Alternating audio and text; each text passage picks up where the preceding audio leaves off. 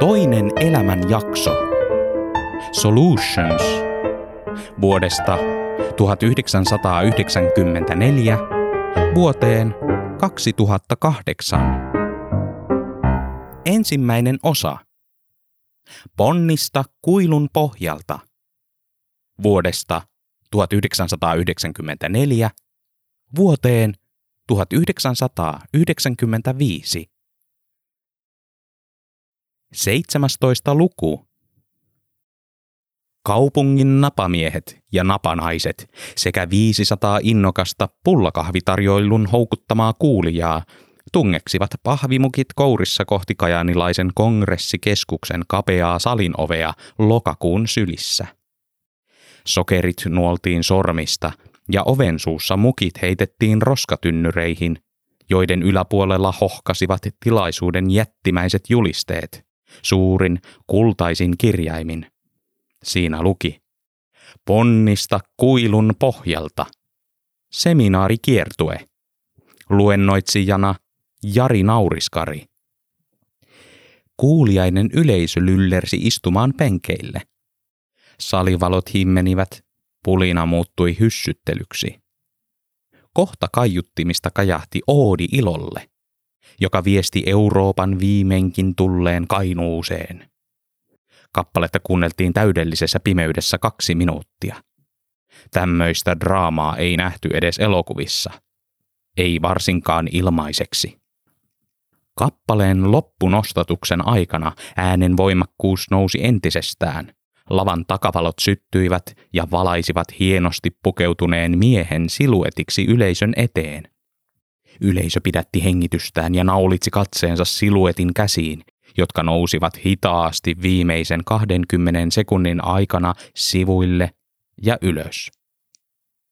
Kun eturampin valot viimein syttyivät, yleisön edessä seisoi hän, jota oltiin niin kovasti odotettu. Menestyjä. Kajaanilaiset aplodeerasivat villisti sekä vaikuttavalle sisääntulolle että solakalle ja hyväkuntoiselle Jari Nauriskarille, joka otti nöyränä ja häkeltyneen näköisenä kiitokset vastaan, aivan kuten oli ottanut toistakymmentä kertaa kiertueen aikana aiemmin. Luennoitsija vilkutteli permannolle ja parvelle, pyöritteli tikkaria suussaan, otti sen pois ja asetti sen näkyvästi taskuunsa. Odotti aplodien päättymistä ja aloitti. Mulla oli äsken tikkari, mutta nyt se on hukkunut jonnekin. Se oli semmonen punainen, täyteläinen, makea ja ihana. Sen sortin tikkari, jota maistettuaan ei mikään ole enää ennallaan. Sanokaa, jos löydätte. Hän iski silmää, siirtyi asiaan ja liikkui leveällä lavalla puolelta toiselle hyvin hallitusti ja vähäeleisesti. Loi välillä silmäyksiä yksittäisiin ihmisiin, puhui suoraan heille painokkaalla äänellä, mutta samalla niin harjoitellun luontevasti. Pysähtyi välillä miettimään sanomisiaan ja elämään mukana omista ajatuksistaan. Meillähän on käynnissä tällä hetkellä järkyttävän suuri rakennemuutos, hän sanoi. Markkinat on globaalit, ihmiset rynnii kasvukeskuksiin eikä idän kauppaa enää ole. Markka pistettiin kellumaan, mutta kuusi vuotta liian myöhään. Ja tämän kaiken seurauksena meillä on, paljonko, 300 000 työtöntä, ylikin, neljä. Kuka tästä kaikesta pysyy enää laskuissa – Nauriskari naulasi katseensa kysymyksellään kolmannella rivillä istuneeseen kaupungin valtuutettuun, joka alkoi välittömästi hikoilla. Onneksi luennoitsija päästi pahasta ja palasi koko salin puoleen. Kerran minäkin olin ihan tavallinen duunari. Nautin Wärtsilästä sekä hyvinvointivaltion tikkareista ja luotin valtion yhtiön ikuisuuteen. Vähän niin kuin sinä. Ja sinä. Sitten humps vaan. Kiina kiri ohi, Wärtsilä meni kiinni ja tikkari vedettiin suusta. Masennoin ja humpsahdin työttömyyden kuiluun. Nauriskari katsoi hetkeksi apeana lattiaan ja mietti, kuinka onnistuneeksi sijoitukseksi oli esiintymisvalmentajan palkkaus osoittautunut. Rytmi, oli kaikki kaikessa. Hän laski mielessään viiteen, nosti sitten äkkiä päänsä, vaihtoi energiatasoaan viipyilevästä vihaiseen ja alkoi kurkotella kohti tulevaisuutta. Yritin miettiä pääni puhki, ketä tästä pitäisi syyttää, tästä kaikesta, työttömyydestä ja humpsahtelusta. Ja lopulta löysin vastauksen. Ja nyt minä kerron teillekin, miksi Suomen hyvinvointivaltio onkin pahoinvointivaltio. Ja kuinka tekin voitte kampeutua kuilusta. Osa katsojista puristi penkkien käsinojista lujaa kiinni. Monen sydän pomppi kurkussa. Jokaisen silmät olivat lukkiutuneena luennoitsijaan, jokaisen korva höristyneenä pienimpäänkin lavalta tulevaan henkäykseen. Rennosti jutellut karismaattinen mies otti tukevan etunojan, kiihdytti puheensa tempoa entisestään ja askelsi melkein juosten lavan reunalta toiselle. Kun julkista sektoria alettiin katkoa ja ohentaa, hyvinvointivaltion passivoimat duunarit humpsahtivat työttömyyden kuiluun oikein massana. Ja nyt he edelleenkin kurkottelevat niitä käsiään pohjilta ja toivovat Suomen valtion pitkien kourien nostavan heidät takaisin ylös. Mutta ei se nosta. Ei niissä käsivarsissa ole enää voimia nostaa. Eikä duunareissa ole tietotaitoa nousta itse, sillä itsenäisyyteen ei hyvinvointivaltio ollut heitä koskaan opettanut. Nauriskari pysähtyi ja niittasi loppuväitteensä ihmisten tajuntaan hitaasti, rauhallisesti ja painottaen jokaista sanaa. Totuus on, että yksilön pitää nyt jollain ilveellä rakentaa itse sellaiset muskelit, joilla saa kammettua itsensä ylös ja menestykseen. Suomen valtiolla ei ole enää muskeleita, mutta minullapa on ja pian sinulla. Yksilöiden kautta menestyy koko Suomi ja pääsee kampeutumaan sieltä kuilusta yhdessä. Viimeistä penkkiä myöten täytetty ihmismassa läiskytti raajojaan joukkohurmoksessa. Tuo salskea nuori mies oli tismalleen oikeassa. Nyt jos koskaan, tuon miehen johdattamana, lohduttoman työttömyyden kainuu saisi viimeinkin muskelit. Ja kun saataisiin ne hauikset, tuntuisivat murheet Otanmäen köyhyydestä, kostamuksen näivettymisestä tai Neuvostoliiton kuolemasta enää pelkkänä haamusärkynä. Nauriskari näytti hetken siltä kuin ei ansaitsisi yleisön rakkautta. Hän nosti kätensä ilmaan, hymyili vienosti ja toppuutteli innokkaimpia. Kuka tahansahan voi nousta tänne lavalle ja puhua, mitä sylki suuhun saattaa tuoda. Eikö niin? Mitä jos minä olen vain joku liukaskieli ja kusettaja? Onko minun puheilla edes mitään katetta? Miten minä, mukaan, muskeleineni, voisin auttaa jotakuta kampeutumaan sieltä kuilusta – Yleisö pudisti kollektiivisesti päätään. He tiesivät tismalleen, mitä nyt tuleman piti. Luennon seuraava lause oli jo ennalta niin kuuluisa, että ihmiset olivat alkaneet sanoa sitä yhteen ääneen miehen mukana jokaisessa kiertuekaupungissa. Juuri tästä oli oikein telkkarissakin ja journalistiikan kärkiaviisissa, Iltalehdessä – Jokaisella kiertuepaikkakunnalla perustettu uusi Solutions-yritys nostatti odotuksia katosta läpi ja avaruuteen asti. Ja nyt tuli se lause. Tämä on hölmö kysymys, kun tiedän vastauksen itsekin, mutta onko täällä paikalla työttömiä? Nauriskari siristeli silmiään ja etsi hämärästä kolmannella penkkirivillä istuvan miehen – joka ei ollut satojen muiden tapaan nostanut kättään, vaan keskittyi tunkemaan taskusta pullaa suuhunsa. Hei, sinä siellä, kolmannen rivin keskellä, sinä kauhtunut villapaitamies. Sinä oot selkeästi työtön. Pentti Heikkinen nosti päätään. Käännähti istuimellaan ympäri, käännähti takaisin. Ynnäsi edessään olevat kaksi riviä, katsoi nauriskaria ja kysyi suu täynnä pullaa. Ai, minäkö? Mussutat sitä nisua kuin mikäkin köyhä. Tulepa tänne, nauriskari komensi. Kaksi pullaa tipahti Pentin taskusta lavan portaille. Hän poimi ne ylös, puhalsi pahimmat liat pois ja laittoi pullat suuhunsa. Ei hänellä ollut aavistustakaan, miksi luennoitsija oli pyytänyt häntä lavalle. Ei ollut aikaa kuunnella esitystä. Piti syödä. Nauriskari ohjeisti Pentin seisomaan spottivaloon ja tuijottamaan yleisöön. Ja osoitti sitten sormella katsojille Pentin ruumiin rakenteen piirteet. Selitti työttömän merkit. Ryppyiset silmät ja surkastunut ruumiin rakenne. Mitätön olemus ja nahistunut naama. Tämä mies on kuilun pohjalla ja ilman lihaksia. Miksi sinä tulit tänne seminaariin?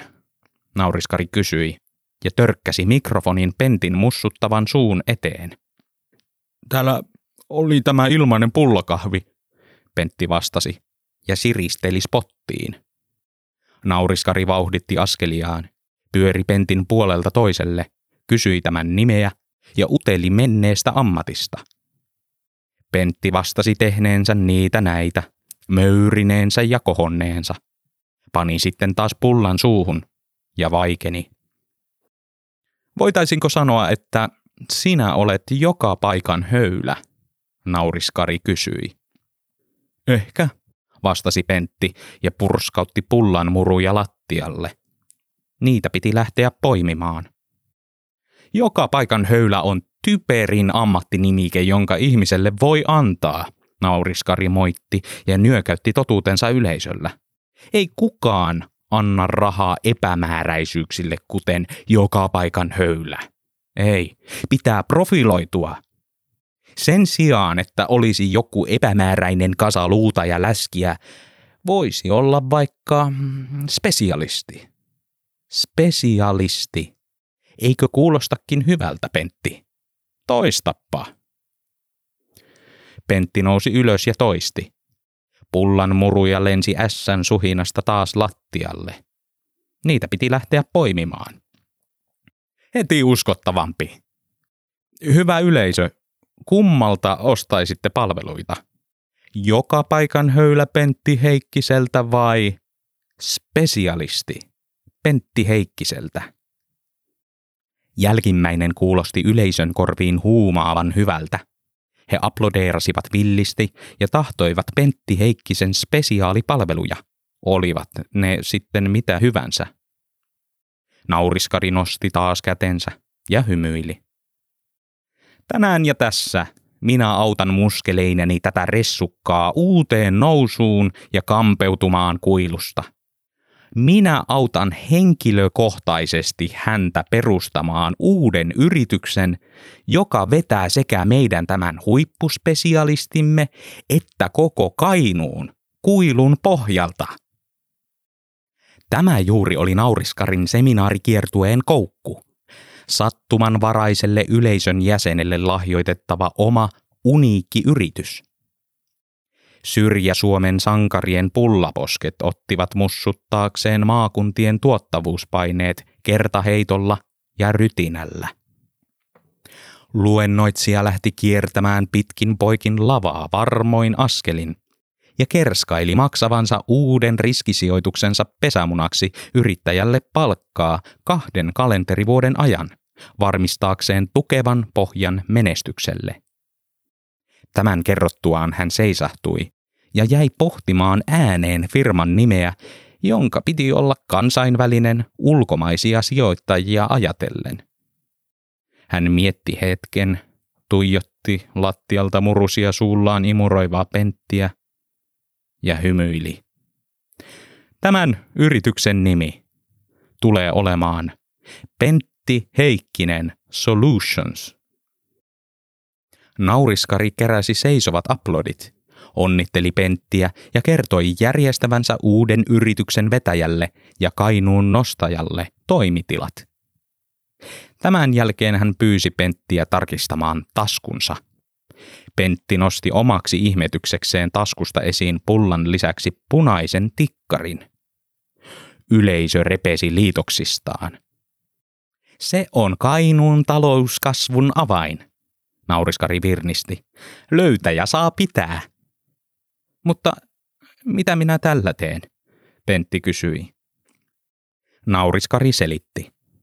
Pentti Heikkinen Solutions tarjoaisi konsulttipalveluja toisille yrityksille, jotka tähtäävät kasvuun ja Kainuun markkinoille. Toisin sanoen, jos joku halusi ostaa palasen maata Kainuusta, Pentin tehtävä olisi saada se maa mahdollisimman halvalla asiakkaalle. Jos joku yritys irtisanoisi, Pentti lupaisi irtisanoa samalla hinnalla puolet enemmän. Mitä tahansa, mitä kukaan ei jaksaisi tai viitsisi tehdä itse, Solutions tekisi. Ulkoistamishommia. Aivan kuten muun maan etunimi, sukunimi Solutionsseissa. Yrityksen toimintaperiaatteet kuulostivat Pentistä monimutkaisilta, eikä niistä tajunnut sanaakaan. Ensimmäinen pulma tuli vastaan jo yrityksen nimessä. Mitä tarkoitti solutions? Ja miten tämä tikkari siihen liittyi? Pentti yritti kysyä, mutta ei nauriskari enää vastannut. Hän oli aloittanut loppunumeronsa. Steppasi messiaanisen musiikin ja huutomyrskyn saattelemana pois lavalta, alas katsomoon, teki ylävitosia reunoilla istuvien kanssa ja poistui yleisön takaa ovesta ulos, taksiin, lentokentälle ja ruuhkien kaupunkiin.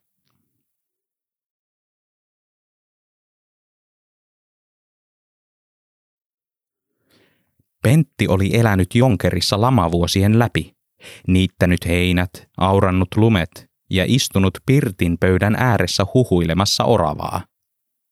Pitänyt eduskuntatalossa istuntoja itsekseen, istunut kudottujen pehvan lämmittimien päällä ja kävellyt Kuhmon markkinoille irtaimistoa myymään.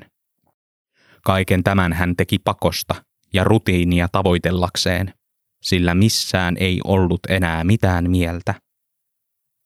Postimies kävi kuukausittain kylässä. Hän toi jauhelihatarjouksia sekä maksumuistutuksia Kajaanin asunnon lainan lyhennyksistä. Pentti oli hieman katkera kustia kohtaan. Olisi sanonut jotakin, kun Jonkeri oli vielä viimeistä miestä myöten elossa. Mutta ei ollut sanonut – Pentti nieli katkeruutensa ja hymyili Kustille. Isälle vuosikymmenten läpi lähetetyt ja kaappiin talletetut rahakuoret hupenivat Kajaanin asunnon lainan lyhennykseen ja korkoihin ja ties mihin. Lopulta kaupunkiasunto oli pitänyt myydä. Lama oli kuitenkin ennättänyt iskeä kyntensä asuntomarkkinoihinkin eikä kukaan tahtonut ostaa ylihintaista kämppää, jonka arvo oli romahtanut. Vuoden myyntiyrityksen jälkeen Pentti tuli lopulta niin epätoivoiseksi, että laittoi maakunnan lehteen asuntoilmoituksen. Lukijat tarjotkoot. Korkein hinta voittaisi. Kuukautta myöhemmin sadan neljön kattohuoneisto vaihtoi omistajaa kuudella sadalla markalla – Koko maailma unohti Pentin, ja niin unohti pari kertaa Kustikin. Jonkerin ainoa asukas heräsi aamuisin sättimään itseään, tylsistyi itseensä päivän mittaan ja rojahti rikkoontuneeseen sänkyyn illalla. Ei ollut ketään, eikä mitään.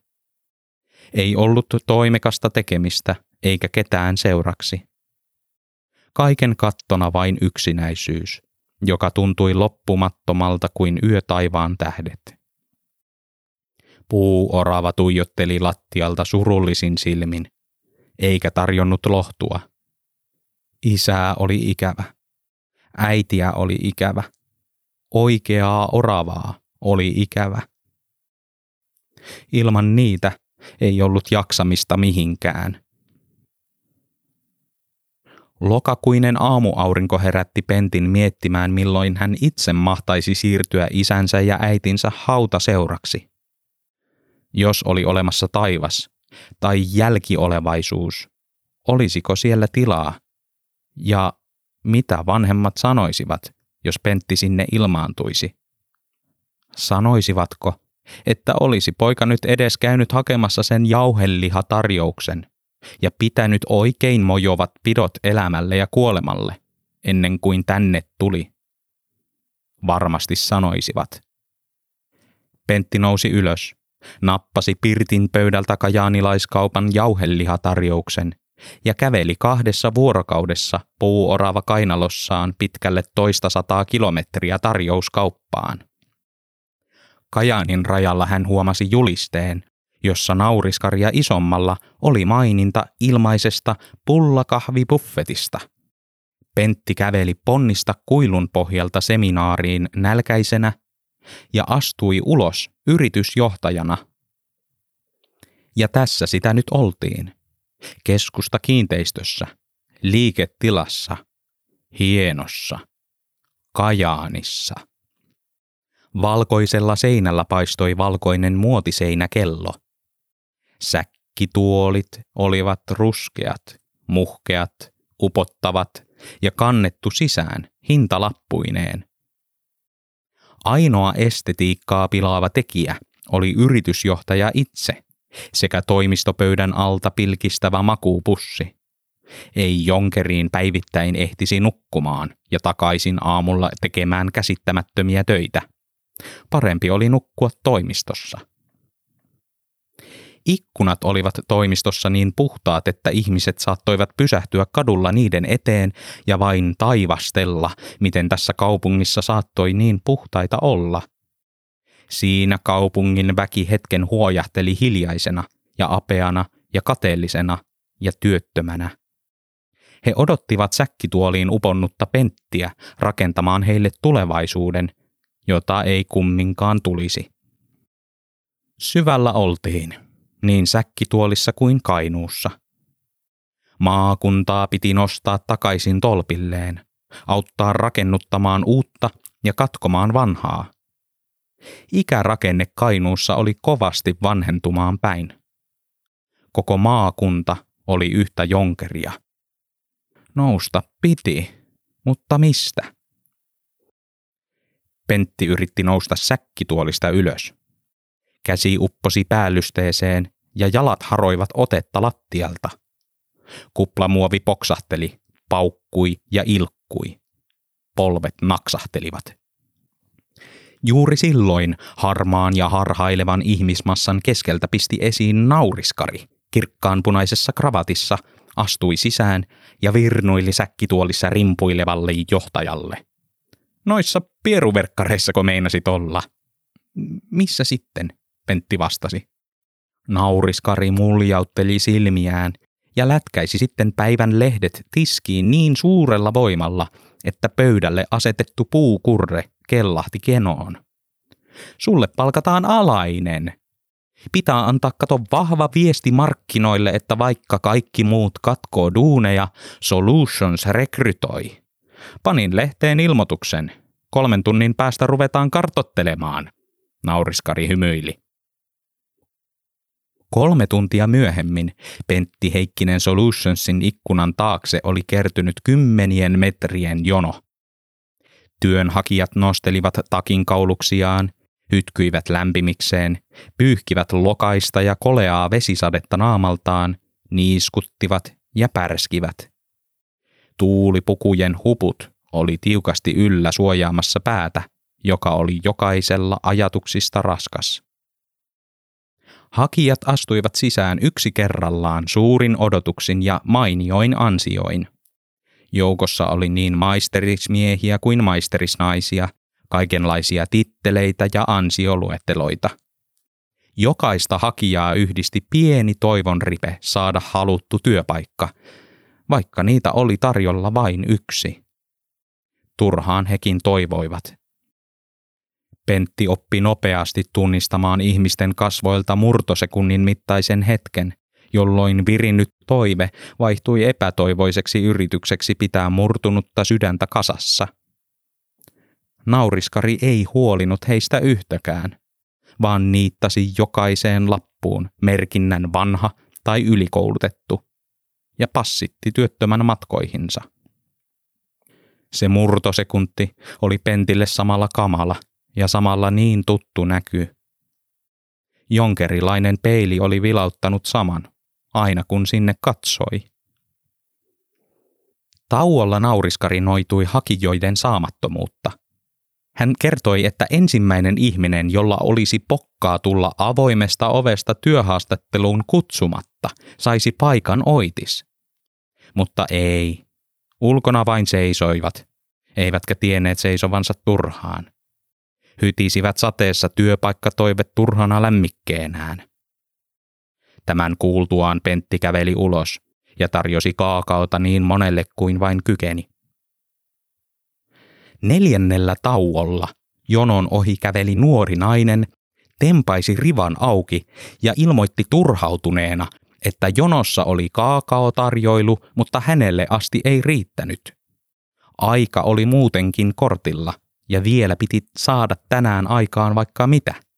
Nälkäkin oli ja kaikki, ja kaakaottomuus oli epäreilua ja tyhmää. Ihanaa, hihkui nauriskari. Vihdoinkin. Mikä on sun nimi? Liisa Korhonen, hän sanoi ja hymyili niin, että poskihampaat vilkuttivat. Pentillä kesti hetki muistaa.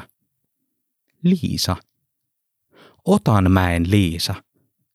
Minäpä minä, Liisa nauroi, ja hänen kulmiensa rypyt menivät solmulle. Pentti riemastui ja nousi kättelemään Liisaa, jonka käsi oli lämmin ja pehmeä ja sopusoinnussa kulmien ryppyjen kanssa. Naisen nauravista silmistä säteili hyvä olo. Sekunniksi Pentti unohti isänsä ja muisti Kekkoselle kirjeen kirjoittaneen tytön lähtöhymyn. Nauriskari esitti Liisalle kysymyksiä, teki hajanaisia merkintöjä, nojasi taaksepäin tuolissaan ja alkoi pitää hakijasta yhä enemmän. Hyviä puolia oli paljon. Ensinnäkin, hän tunsi Pentin. Eipä hän tarvitsisi palkata jotakin hippamaisteria hiomaan toimistoa hyväksi tiimiksi. Toisekseen, hakija kertoi olevansa töissä paperitehtaalla sihteerin apulaisena. Se kuulosti nauriskarin korviin niin vähäpätöiseltä työltä, että tuskin kummoisia palkkatoiveita osaisi esittää uudessakaan. Nauriskari nousi tuoliltaan, ojensi kätensä ja toivotti Liisan tervetulleeksi töihin. Liisa järkyttyi, lakkasi hengittämästä ja parahti sitten kiljumaan. Hänellä oli olemattomat odotukset tänne, mutta kuinka kävikään? Kyllä kannatti hermostua, kannatti kävellä suoraan sisään ja valittaa kaakaosta. Ohjat oli viimeinkin elämässä, kun oven ripaan tarttui, vaikka kyllä hirvitti. Hirvitti, että naurettaisiin ulos. Tiedättekö te, tää on ihan käsittämätöntä, Liisa hönskötti. Mä oon raskaana ja toi tehastyö on niin raskasta kolmivuorosysteemiä, ettei sen kanssa olisi mitenkään enää jaksanut. Ei etenkään kun lasta pitäisi kasvattaa yksin ja, ja tälleen. Ihana Pentti, ihana nauriskari. Nyt oli nauriskarin vuoro järkyttyä ja lakata hengittämästä. Hän sadatteli itsekseen, miksei ollut muistanut kysyä näinkin oleellista juttua.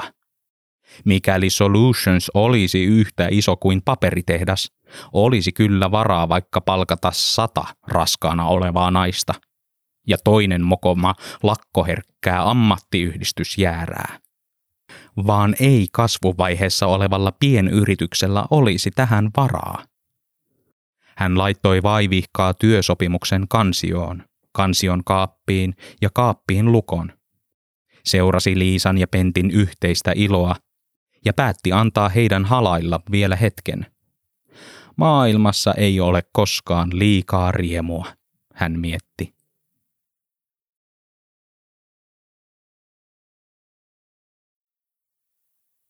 Naamat vaihtuivat Pentin edessä seuraavat viisi tuntia – mutta ei hän muistanut niistä yhtäkään. Liisan kasvot olivat hätääntyneen kasvot. Silmät sydäntä murskaavat. Penttiä hävetti. Eiköhän sieltä ne oikeat työntekijät tuu, kun malttaa vaan odottaa, Nauriskari lohdutti ja kävi laittamassa oven lukkoon. Pannaan viikon päästä uusi ilmoitus lehteen. Pentti ei vastannut. Liisan kuplivaa hymyä olisi voinut katsoa pidempäänkin. Ja mielellään. Siitä tuli niin hyvä mieli. Ja hyvää mieltä tässä tarvittiinkin, kaameiden viime vuosien päätteeksi. Vaan ei. Vaikka kuinka yritti ymmärtää nauriskarin näkökantoja, ei niitä voinut käsittää. Ei ihminen voinut olla pelkkä kuluerä, vaikka olisikin raskaana. Ikkunan taakse kerääntyi kahden pojan nuorisojoukko. He huomasivat nauriskarin ja pentin, räkivät maahan ja supattelivat keskenään. Nostivat lippiksiään korkeammalle ja kämisivät lasin läpi, mahtoiko äijillä olla risloja. Oletteko tulossa työhaastatteluun? Nauriskari kysyi. Ei helvetissä, vastasi räkäposki. Nauriskari avasi heille välittömästi oven, istutti alas ja aloitti työhaastattelun. Toisen nimi oli Kortelainen, toisen Kovalainen. Kummatkin olivat aivan tavallisia kainuulaispoikia, joiden keskeinen elämäntavoite oli suhata autolla pitkin kaupungin katua karvanopat kenottaen. Nauriskari teki pikaisen älykkyysosamäärätestin ja yllättyi, että pojat olivat oppineet edes kävelemään. Avasi sitten kansiosta työsopimukset ja toivotti nuorison tervetulleeksi töihin.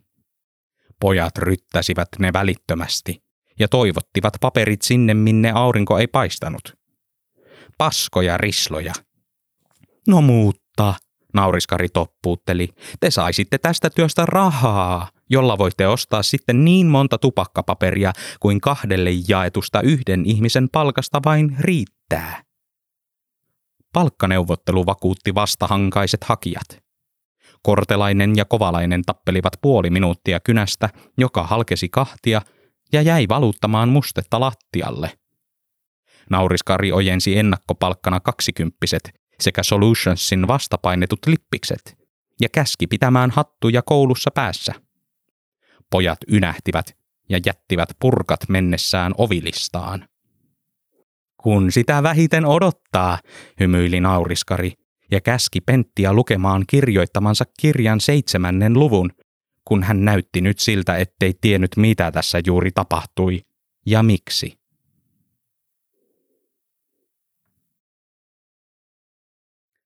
Jari Nauriskari. Tuloksellinen järjettömyys. Luku 7. Uskalla palkata viimeinen vaihtoehto. Ihminen on siitä poikkeuksellinen, että se on ainoa eliö maailmassa, joka yrittää jäsentää sattumanvaraiset järjettömät elämäntapahtumat syy-seuraussuhteiksi. Tästä muodostuu kokonaisuus. Tarina, jota kerrataan hääpuheissa ja hautajaisissa aina samalla kaavalla. Kuinka se ja se aloitti pohjalta, teki tällaisia ja tällaisia ratkaisuja ja päätyi tällaiseksi ja tällaiseksi täydelliseksi ihmiseksi. Myös yritysten ja yritysjohtajien menestystarinat toimivat tismalleen samanlaisella ihmislogiikalla. Esimerkki. Bill Gates oli köyhä, kunnes hän oli rikas. Toinen esimerkki. Microsoft oli autotallifirma, kunnes ei enää ollut. Inhimillinen ja looginen tarina. Eikö niin? Tylsä ja moneen kertaan kulutettu tarina. Totuus on, että kuten ihmiset, myös yritykset ovat oikeasti aloogisia kokonaisuuksia – on toki oltava tähtäimiä ja tavoitteita, sillä yritys ei voi toimia ilman suunnitelmaa. Ei ihminenkään voi. Mutta niin usein yritys ja ihminen jää ennalta miettimänsä tarinan vangiksi. Elämä lässähtää ja jää kaavoihinsa. Ratkaisu. Pitää uskaltaa toimia aloogisesti – Pitää uskaltaa toimia eläimen vaistolla. Hylätä tarina sekä yrityksen looginen strategia. Epälooginen toiminta herättää kiinnostusta yleisössä, luo julkista keskustelua, erottaa massasta. Ja mikä parhainta, tämä toimii. Kun olin vasta alkava konsultti, minulla oli suunnattomia vaikeuksia saada keikan keikkaa. Parhaimmat luennot olivat sellaisia, että ajoin 700 kilometriä omalla kustannuksella. Vain päästäkseni puhumaan terminaalihoidossa oleville potilaille yritysstrategioista. Keikka on keikka, ajattelin. Jokainen kuuleva, kuoleva korva kasvattaa potentiaalista myyntiä. Elin valheessa. Aikaa suttaantui enemmän itsensä markkinoimiseen kuin varsinaiseen konsultaatiotyöhön. Väsytti. Turhautti. Halusin ehdottomasti ulkoistaa markkinoinnin, joten palkkasin ihmiseen tekemään kaikkea tätä puhelinrumbaa. Minulla ei todellakaan ollut varaa kalleimpaan ja parhaimpaan, joten jouduin tyytymään pienipalkkaisimpaan ja kouluttamattomimpaan tampioon. Tämä tampio, jonka palkkasin, oli kaikin puolin epäpätevä kirjastonhoitaja, jolla ei ollut minkäänlaisia sosiaalisia taitoja, ja tästäkin johtuen haki itselleen kirjaston rinnalle toista työpaikkaa. Kaiken lisäksi kyseessä oli hyvin visvainen persoona, jonka ääni muistutti lähinnä haarukkaa, joka riipii lautasta. Mutta hän oli halpa. Voisi olettaa, että yritykseni olisi ollut tuhoon tuomittu tuollaisella heikolla lenkillä. Kattia kanssa. Myynti räjähti käsiin. Aluksi kiinnostuivat toiset kirjaston hoitajat. Laitoin alaiselleni mukaan teepaidan ja lippiksen. Ne on halpoja tuottaa ja halpaa markkinointia. Lue lisää luvusta kolme. Joita käskin pitää kirjastotöissä – Tavoitin vaatteilla myös valtavan kirjaston pienehkön asiakaskunnan. Paria viikkoa myöhemmin kävin markkinoimassa itseäni kirjastoväelle. Kirjaston luentosali oli ääriään myöten täynnä, eikä kukaan niistä ollut akuutisti kuoleva. Paitsi kirjasto itse, mutta se on toinen juttu se. Toinenkin ihme tapahtui. Palkkaamalla epäpätevimmän tyypin – ihmiset alkoivat keskustella minusta ja firmastani. He sanoivat, miksi sillä on töissä tuollainen? Tai, ootko kuullut nauriskarista, jolla on se ynseä tyyppi töissä? Tästähän pitää ottaa selvää. Kuin varkain, hommat eskaloituivat. Pian vedin täyteen konserttisaleja, lopulta jäähallin. Summa summarum, en olisi nyt tässä asemassa, mikäli olisin pestannut kovapalkkaisen asiantuntijan. Vähillä resursseilla voi siis saada suurta huomiota ja maksimoitua myynnin, jos uskaltaa toimia epäjohdonmukaisesti. Alaisesi ei tarvitse olla ihan näin epämiellyttävä nenänkaivaja kuin mitä minulla oli. Voi olla mukavakin tyyppi, kunhan ei ole palkattaessa raskaana –